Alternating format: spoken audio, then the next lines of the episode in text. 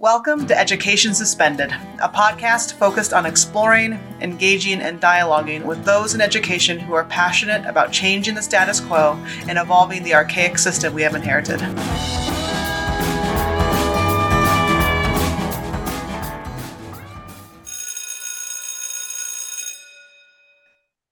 Hey everyone, welcome to Education Suspended. Jessica Fiber here. I hope you're doing well.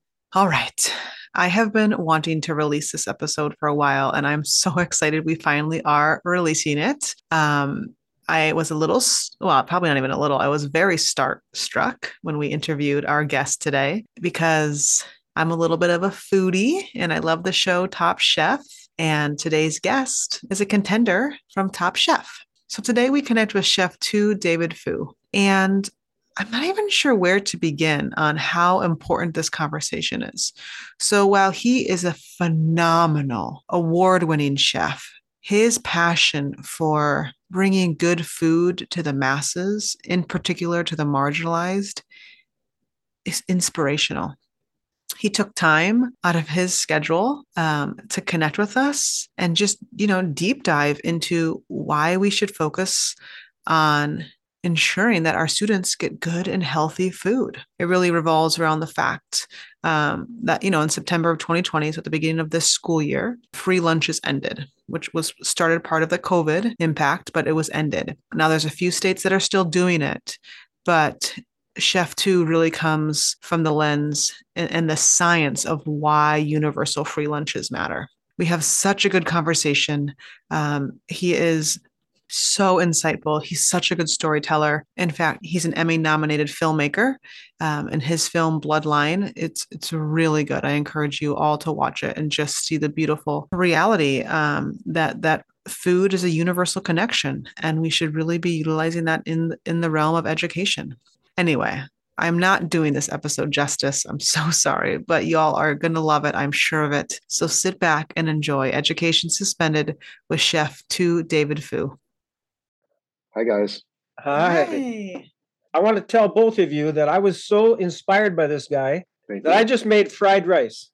I've never done it in ever. I chopped garlic uh-huh. and onion and ginger, and all I did, wanted to do is get that smell in my house. That's awesome. it is awesome. And so uh, it's it. not as fancy and good as yours, but it was a wonderful experience. Doesn't need to be fancy. All it needs to be is delicious. So you've inspired me already. Now you can inspire me for the next hour. Thanks for having me on today. I connected with Jessica uh, a few weeks back, and okay. I was just excited to do this. And yeah, thank you for your time. Thank you for the space, and I can't wait for all the juicy conversation and talk that we'll we'll kind of get into. I have promised Grainer that I will not monopolize this episode. Um, and I guess I just want to give our, our listeners a little bit of the backstory, and then I'm going to hand it off to you. But I don't know if many people know this. I, I do love to cook. I don't think I'm very good, but I do love to cook. And one of the things that I do that I think is self care, though people don't probably think it, it fully is, is that I, I do like cooking shows. And so obviously, I learned of you on Top Chef, and um, I think my my heart and my mind and my world exploded when I then saw on Instagram that you were going to be doing a TED Talks titled mm-hmm. More Than Just Free Lunch. And in that instant, I was like, holy buckets, we need to get him on the podcast. Um, and alas, here we are. So dreams do come true. So I am so grateful that you joined us. So we start all of our episodes the same. I'm going to have you introduce yourself to our listeners, talk about what you do, how you got there, and then um, our favorite part is if you would just reflect on your own educational experience and what's the interconnection with where you're at now? How does that play out? How did that influence you? And then we'll go from there. So I'll, I'll hand it off to you. Hi, everybody. My name is Tu David Phu. I am a Top Chef alumnus, author, and filmmaker. And I'm excited to have this amazing and interesting and hopefully soulful conversation with you guys today. Um, I am interested in telling people stories, telling my own stories, telling my mother's stories, and um, finding the perfect intersection of human compassion, food, culture, and science backed data.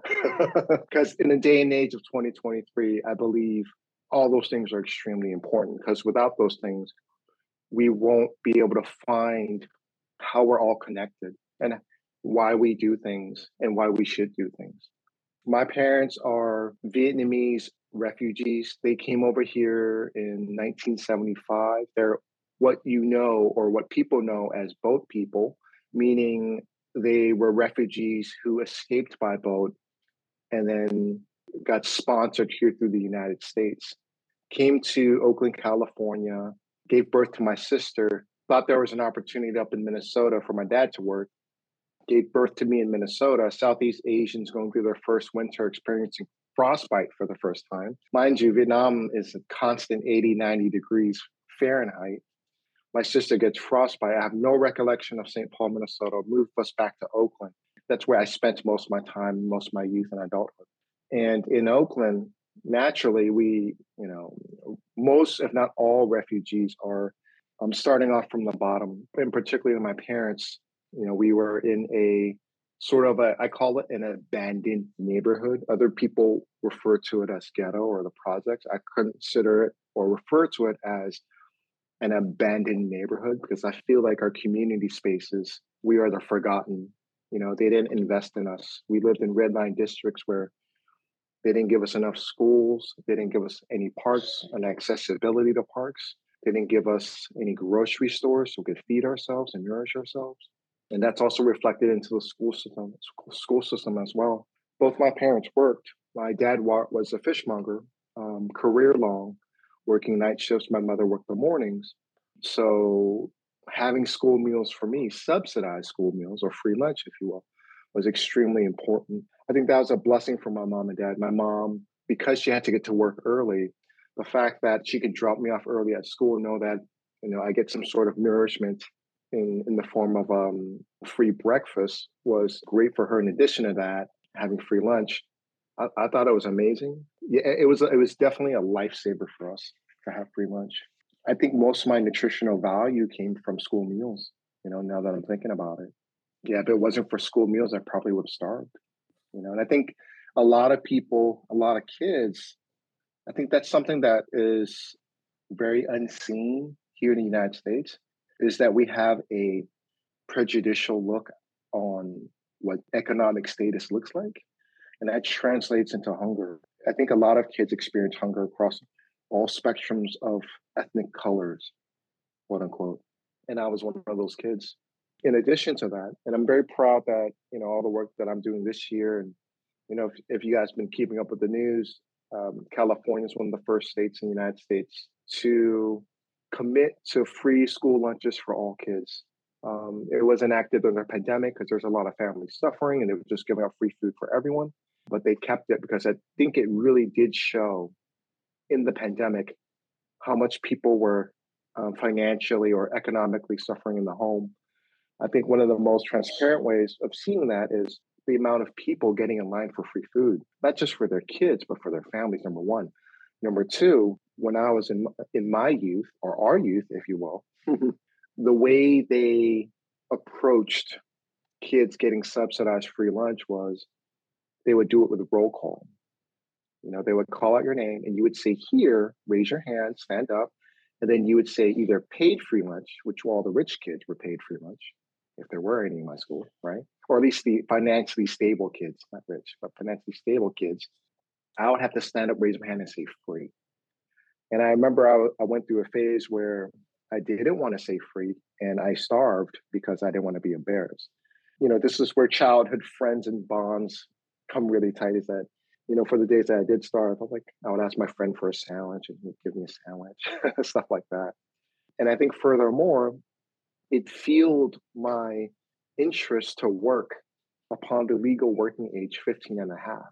And I think the proudest thing for me was not to get a cell phone, not to get a pair of shoes, was that I could subsidize my parents' refrigerator with food so I could feed myself and make my own lunch. I've been making my own lunch. You know, at the very age I, I was able to put groceries in my refrigerator. Food is a powerful thing. It's a human right. I feel that as of 2020s, we still have access of barriers for people to get food. I just want to be very clear when I talk about meals and I talk about food and nourishment, nutrition. And I'm going to get a few people upset, but I think the notion of giving needy people leftover shit is total bullshit. Yeah. Just because you're housing insecure, just because you're poor, I shouldn't be eating leftovers from a restaurant and feel appreciative of it. And I feel like people have that sort of thought with homeless or home insecure culture. And that's why I do a lot of work in that space where I, have cooked for housing insecure, even though I'm a top chef um, in a restaurant space through by a tasting menu.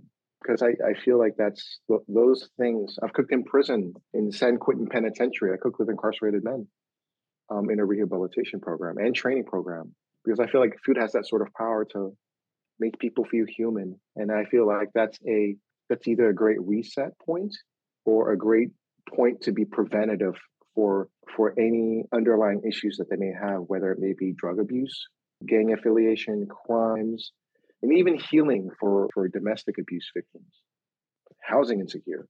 That's the one universal thing that we all need as human beings that we can all share. We may not wear the same clothes, we may not speak the same language, but we can eat we can all eat the same food wow you said a lot of stuff that i just want to jump and go down all those different rabbit holes i think first and foremost right your acknowledgement that our understanding or our um, assumptions of what food insecurities look like really create a system that continues to impact the marginalized in a in a such a poor manner. I think uh, our society has this kind of one size fits all of like what we what we'd assume someone would look like who has the need and support for for food um, and for you know steve and i working in schools one thing that there are so many negative things to covid but to your point one thing that happened is that there was this universal free lunch across the board. And so for the first time there was a level playing field and no one had to think twice, and I, I loved your story um, about paid or free. No one had to worry about that and mm. just the access that it gave students. And so, I mean, you talked about California, right? I know Colorado just passed something. There's there's several states that have found a way to continue or are finding a way to continue to offer that, but it's it's not a majority, that's for sure. I think it's maybe 10 to 12 states that I'm aware of. The other piece and I actually don't even know where I where I want to go with this is the, this connection of of Maslow. you highlighted this this concept of the intersectionality, right? A mar- being a marginalized student and having food insecurities. And so one thing that we understand about us as as humans that everything is interconnected and we try really hard to silo things. You're this or you're this and everything everything plays out together even when I was preparing for this interview, I was reflecting on when someone comes into my home to show them safety, to show them that this is a space that we they are cared for. What's the first thing that you do? You offer them a food and drink. And so it's just mind-boggling to me. We find reasons to not do that in the educational environment, which is paramount for needing safety and security in so many different ways. I'm so glad Chef Tu talked about the shame that kids feel and and you having to raise your hand. I, I actually remember being a young teacher. I was a my wife was a stay-at-home mom. I was a teacher in North Dakota, and I qualified for reduced lunch for myself and my kids, and I was too ashamed to take it. I can understand that side of it, and yet, not only have you done things to eliminate the shame, but you've also brought a level of creativity that I was really touched by when I when I listened to you talk on, on a couple of different videos that I watched. One one was especially love is making things delicious, not just filling, but mm. love is making things delicious and and not losing the connection to students. I think it's interesting some of the things you've done to not only bring food security to students, but how you've brought creativity and kind of a, a sense of pride to them being part of the food service portion of school. Yeah, I think inspiration comes in many shapes and forms. The way I see it is artist makes art so people can feel the beauty that they're painting. musicians make music so people can hear the beauty that they're making. I think I make food so people can taste the beauty, but I think the way that translates for me is that I want to make people feel beautiful, feel self worthy of having a meal that tastes amazing, like you said, delicious. I think that's the most important thing for me. I think we live in this culture where this very patriarchal Western culture where every rap song or every mogul or goldcast.com social media Instagram account always had this narcissistic praising sort of narrative where it's very inward. I'm I'm the best. No one can be on my level. I found my calling. I found my appreciation of people and people appreciation of me is that I, I go the total polar opposite way. I want to find the commonalities in my experiences and I want to come down to other people's level to share that that that human feeling. So for example, people are like, I love what you're doing with like Vietnamese food. You are on a top chef. I don't think those are the things that people appreciate. I think people appreciate more the fact that as I'm celebrating my mother's food and people can identify, no matter what culture, across the spectrum, of how universal those feelings are. Your mom making soup when you're sick, your mom trying to put food on the table, your mom feeding the family, right? Your parents both working really hard to those are all sort of universal themes that I think people really appreciate. And I feel like there isn't a uniqueness to that. If there's anything unique at all, is that I just I have a conviction, I have a commitment. I am convinced that that's what people should be celebrating. And I'm I'm sticking I'm sticking to that. And I think that is empowering for people. So it's less about me and it's more about sort of like human connection and human compassion. Can I just ask you to finish that thought, connecting it with your experience at San Quentin? I was a volunteer for about two about two to three years um, in a program called Quentin Cooks, and we did it two to three quarters every year on Mondays only. We show up at 6 a.m. in the morning. And I'm traveling all the way from the East Bay, so it's about 45 minutes drive out. So that means I'm up at five in the morning just to be there at six. And we go into San Quentin Penitentiary into the commercial kitchen to cook with incarcerated men as number one, as a rehabilitation program, number two, as a work training program for their release. In that program, they would be safety sanitation certified, which is a basic standard permit that every food handler or any person who handles food, they need that permit to be able to work in the food space. So they get a certification, go through the courses of that.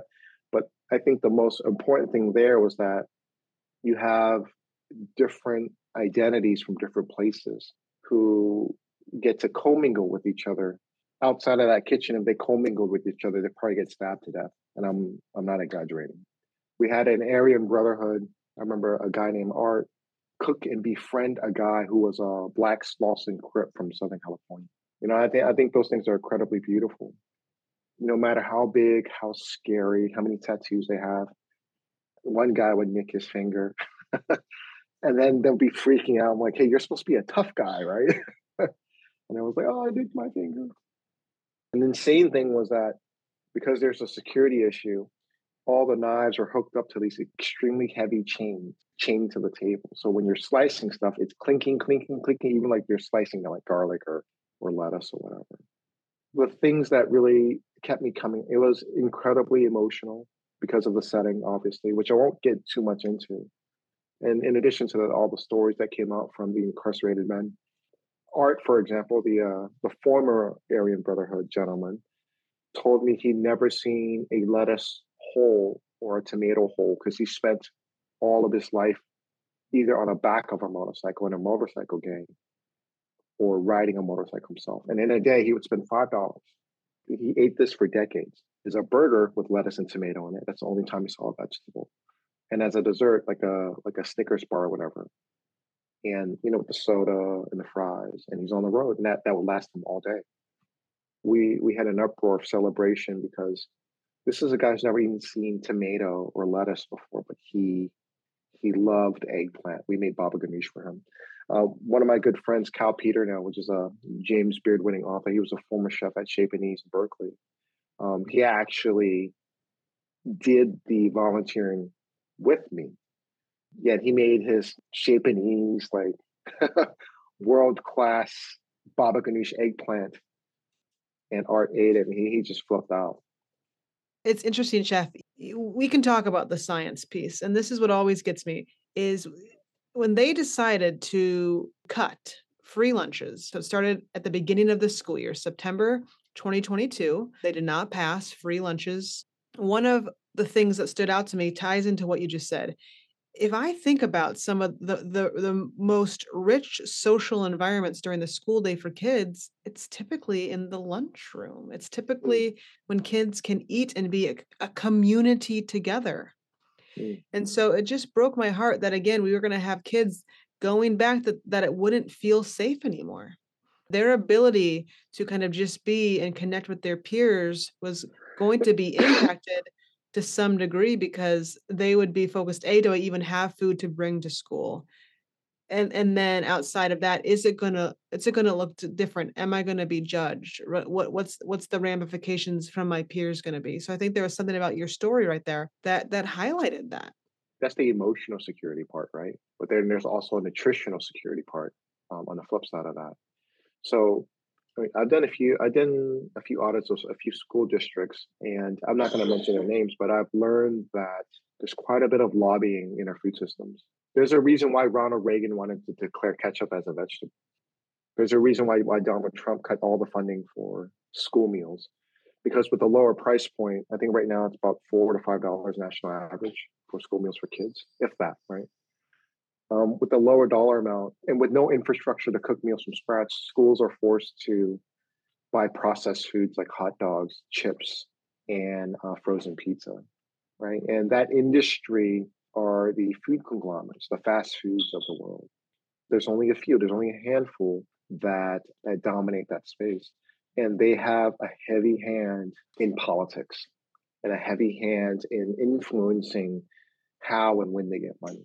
I just want to point out it's not far fetched that often the schools or the school districts that are providing some fairly processed food because their their budget is small and they they have to they have to or they choose to put it somewhere else are also oftentimes in the district where there's a high amount of marginalized students where there's already these food deserts that exist so really they're going for some a lifetime to your point right a lifetime without seeing something as simple as a tomato. I think when you're marginalized, there's a complex where you're just trying to make it, you're just trying to make it, and then you're just trying to make it out. And I don't blame parents, but like parents have historically, especially in marginalized neighborhoods, um, asked schools to invest in their school programs and in their sports programs so their kids can excel further in life. If that's the case, then that absolutely has to be secondary to nutritional value and that is also contradictive of what we believe as a human right. Nutrition is a human right. Access to clean, safe food has always been a human right. It's not a new idea. Those are things that we carry forth with us when we engage in other countries. Like we give them food. you know, when we engage in war, we give them food. Like it's it's at the top of the list everywhere else, but here at home, which is strange to me. Yeah, even if you look at the World Central Kitchen, right? Something that a lot of people know about and the amazing work that they do. It's it's yeah. mind-boggling to me of how they can get they're they're in the war-torn areas, right? They're in California right now where the world is falling apart and yet we cannot get good healthy meals to our students. Like it just it's just mm. mind-boggling. I just don't understand yeah. it. You know what's interesting is that I've cooked in I've cooked in prison. I've seen their kitchen set up and I've been into school, quite a few school cafeterias. It's so interesting that it, the cafeterias look like prison cafeterias. It just shows the lack of interest, and it's it's it's at the very bottom of the totem pole to make sure kids get nourished. Proof is in the pudding, as they like to say, right? Yeah, or, and pudding is a pretty popular food in in all those spaces. I I just have to chip in. Hospitals are the same Hospitals are the Of same. all the places you think you could should get the most nutritious food, what what better places to have, you know, nutritious and really good tasting food? And and it's just the opposite. But I think it comes back to what, what you guys have been talking about that good food should be a human right. Just like healthcare You should be a human right and education a human right. And we You just know, haven't gotten there. and, and you know, I have to confess, like I have a lot of friends that lived that went down the wrong path. You know, I grew up in Oakland. Oakland's rough. You know, I grew up 80s and the 90s at the peak of the crack epidemic. I had a friend named I, I'm not going to say his name, but I have a friend that you know was born crack addicted. You know, and his mother was addicted to crack, and the only way he found ways to feed himself was to sell crack to his own family members every time I go back to and I just resurface and try to relive the moments of why my friends ended here, why did my friends didn't survive. I'm telling you, like a lot of my friends did things that they didn't want to do, specifically crime, because they were hungry. That's such a shame to me. It gets um, so frustrating for me because we are, I feel like I think as a nation, as a city, as a state, we have a lot of resources. It's being exploited, and we're we're being really illogical about. it. Yeah, you said, you know, it's at the bottom of the totem pole, which is just to me extremely ironic because at the at the mm. the bottom of Maslow's hierarchy of need, right down there is food. so it's, you know, it's interesting that And we're just not focusing on this. And then teachers as well too. I have a I have a good colleague of mine who lives in Milpitas. They were desperate to get teachers into their schools because the Milpitas real estate for the past year and years before was so expensive. Teachers couldn't teachers couldn't afford to live there. So like, there's something wrong with our school system. Is it one thing? Is it multiple things? Is it all stemming from the same thing? Yeah, and one of the questions that we've, you know, been asking, and we're right at the beginning of season three, but through season one and, and season two, there's this there's this underlying theme of the systems not working for so many. Everything is interconnected. Mm. Everything. I do want to shift, and Grainer, you brought it up a little bit already, but another piece of your story that I'm really intrigued about is your connection of food to story, your capacity to utilize this form of art to share your sense of identity, to find your sense of identity. And we talk about quite a bit with with students, you know, sometimes they're they're in environments in which their sense of identity is not allowed, right? That their sense of identity is pushed to the side. And so I'm wondering how do you use food? What what are what are things that you do to connect food to identity? How does that show up for you? I just want to throw in that phrase that you used that I love the Vietnamese diaspora and, and how that food was connected to telling that story. Thank you for that, Steve. Um, really appreciate that. that. You're hitting the nail right on the head. I was just going to say that.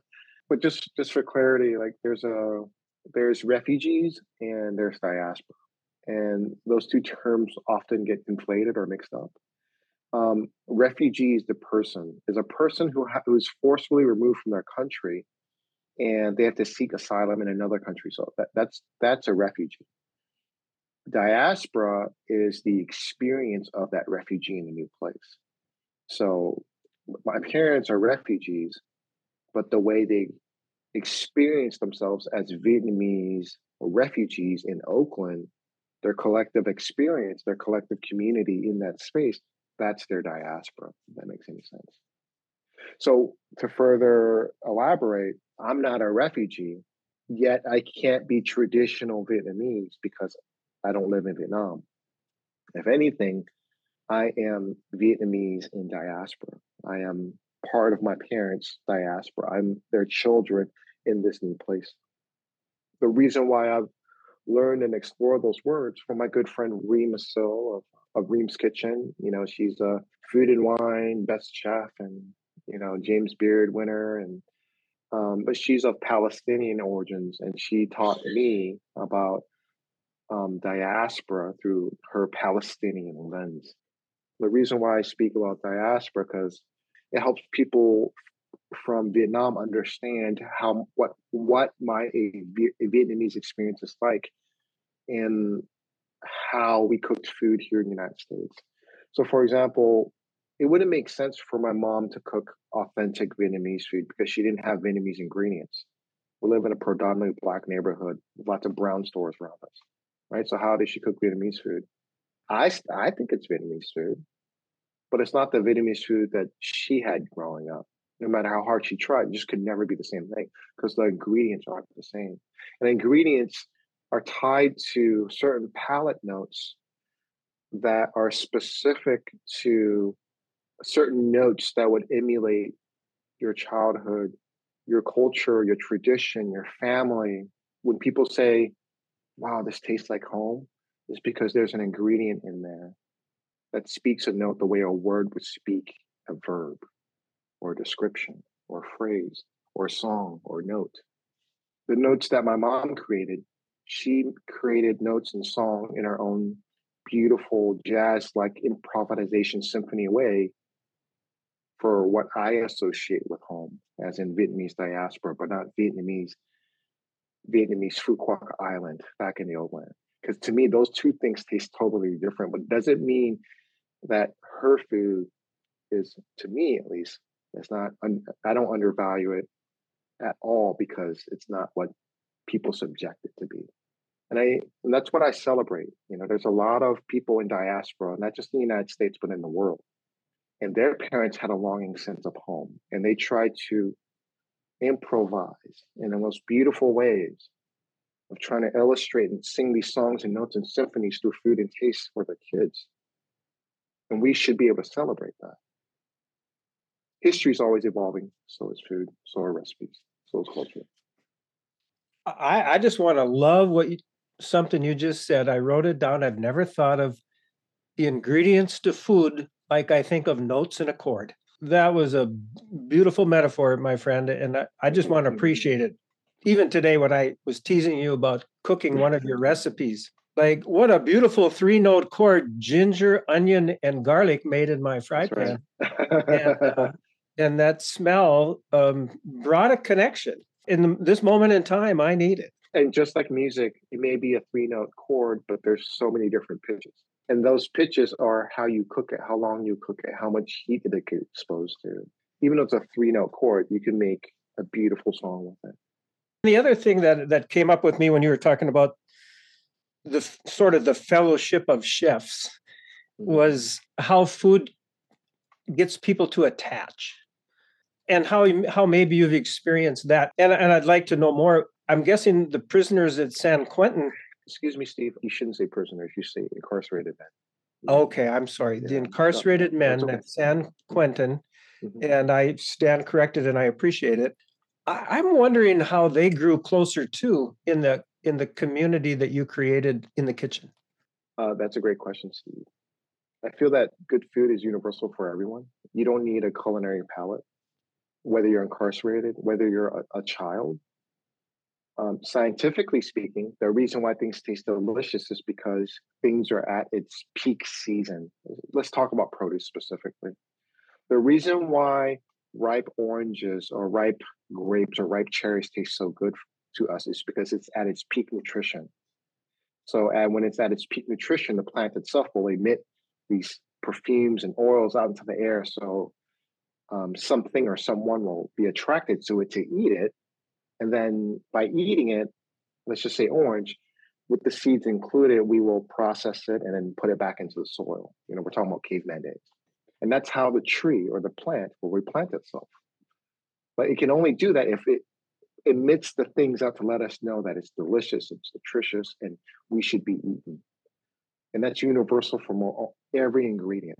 You don't need to be culinary trained, intelligent, smart to be able to appreciate these things. And I, I, I find that, like the science space, the food space is gate kept by food individuals who believe in a prejudicial way that they're special and that not, not everyone can be aristocratic with nature. And I think that's total bullshit, right? that stems from like colonial racist bullshit when Christopher Columbus was coming over to the Americas and pointing fingers at the natives, saying that they're barbarians. They don't know what they're doing with nature. We will take these things from them their art, their money, their food, their gold, and we're going to make it better because we know the value of these, these things. They don't. And I feel like that's the same tone that we get in food. People always ask me, like, why are you cooking for incarcerated men? They don't know what good food tastes like. And I always stand corrected. I'm like, hey, or I stand them corrected. Like, it's not that they don't know good food, it's just no one's ever cooked them a good meal. It's totally different. So it's my conviction that from my time cooking in schools, interacting with kids, they've loved the food that I cooked, right? Because it was delicious. And I didn't need to tell them, train them, entice them, trick them to eating it. Period.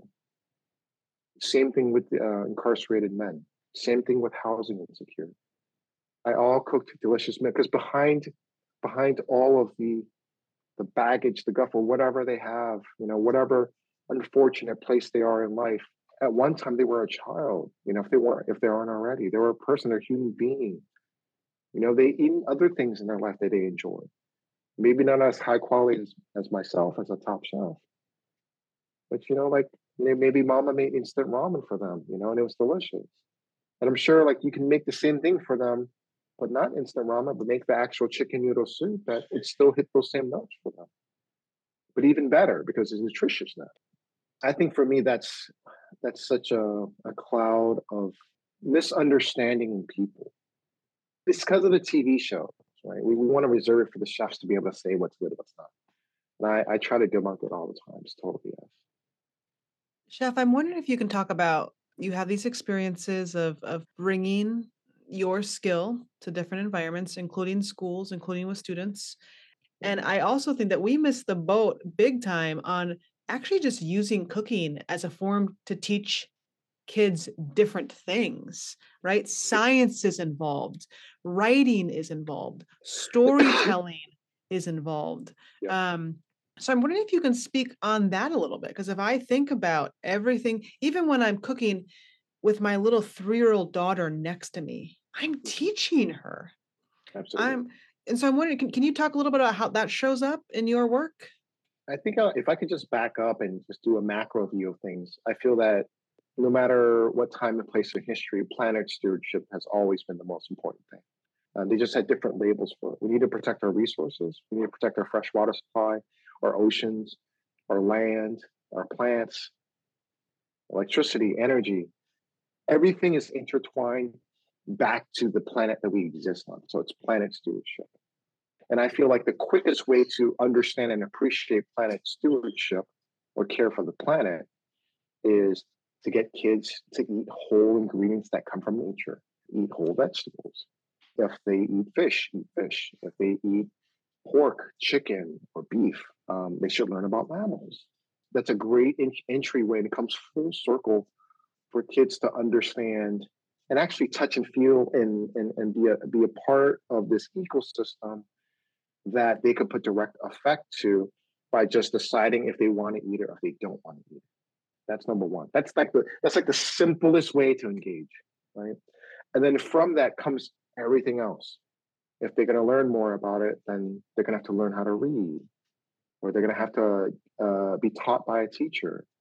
And for them to express how they feel about it, they have to articulate it. So now they're going to have to learn how to write. They have to learn how to how to stand in front of class and speak. And then it goes further, further on. If they go into the science field, they're going to have to learn all the backdrops of like how it works scientifically, biological, chemistry, sometimes physics, sometimes quantum physics, right? So it, it just keeps going on and on. I believe the basis that I felt like I missed out on, and I, I hope to implement in the future, if they're not already doing so, because I'm just not in the education space in that sort of way, is that they should teach at the earliest stage possible planet stewardship. Right. Period. I like I like that lens because that's that's the basis for everything else. I'm kind of looking for the win-win. I think Jessica and I do that a lot. Like the cooking that could go on in school, locally sourced foods, um, not the kind of macro, let's get the cheapest stuff we can get kind of idea. Have you seen a success story where schools are sourcing local farmers' produce and making it work in a way that is benefiting a, a, a larger group, not just students and teachers, but actually a, a larger community. Because we want a vision for the future that's better than what we're able to do at the moment. I think Vacaville actually is one of the perfect examples because they're one of the first schools to fully, they're one of the first school districts, excuse me, to implement that. They've connected with regenerative ranchers, regenerative agriculture, or farms that practice regenerative agriculture in the effort to not just get kids nutritious food, but also to reduce carbon emissions. So it comes like full circle.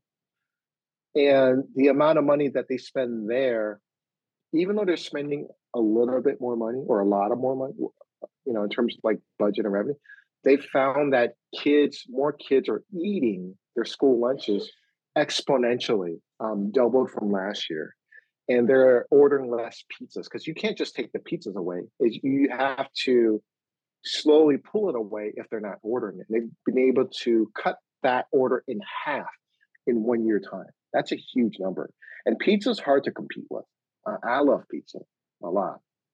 And the way they worked around that obstacle, that issue is that because schools get uh, the way they get their funding or way they get their budgets for school meals is that if they have more students eating, they will get they will get a higher funding. So like let's say for example, they get five bucks for 10 kids.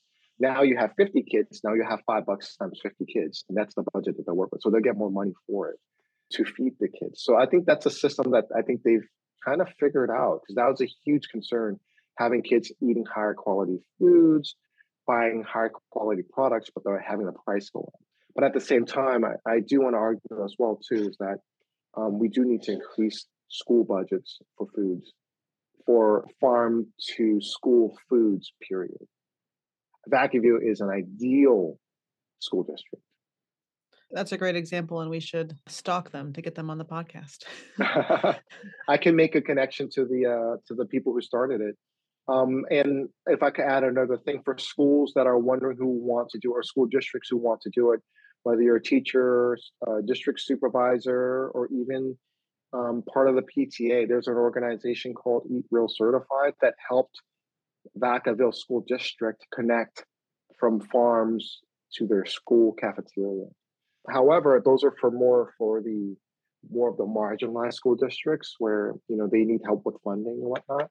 Um, but they can also direct you for the more affluent school districts who who have the capital or the finances to build that infrastructure because not all school districts unfortunately are built they're not built equally chef uh, i can't thank you enough for for coming on education suspended the, work that you do in this area is phenomenal and i'm so grateful that you're doing it and you're fighting for these students and for the teachers to your point right everything is interconnected i feel so grateful to be on this podcast and so appreciative that, that the work you're doing because you know you're you're helping spreading these amazing stories that people need to hear and thank you for having me so yeah, that means a lot.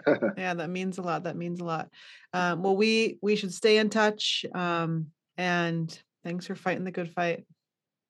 We all we got. So yeah, it's the only fight we need to fight. So. Yeah. We knew this would be a great episode, but it was greater. it was greater. How about I, I, hope that it could be the greatest, if that's even possible. it's it's not a competition, but it's always a competition. So well said. well said. Awesome. Thank you, Jessica. Thank you. Yeah, thank you so much, yeah. and thank you for bringing a bigger view. It, it was just really important.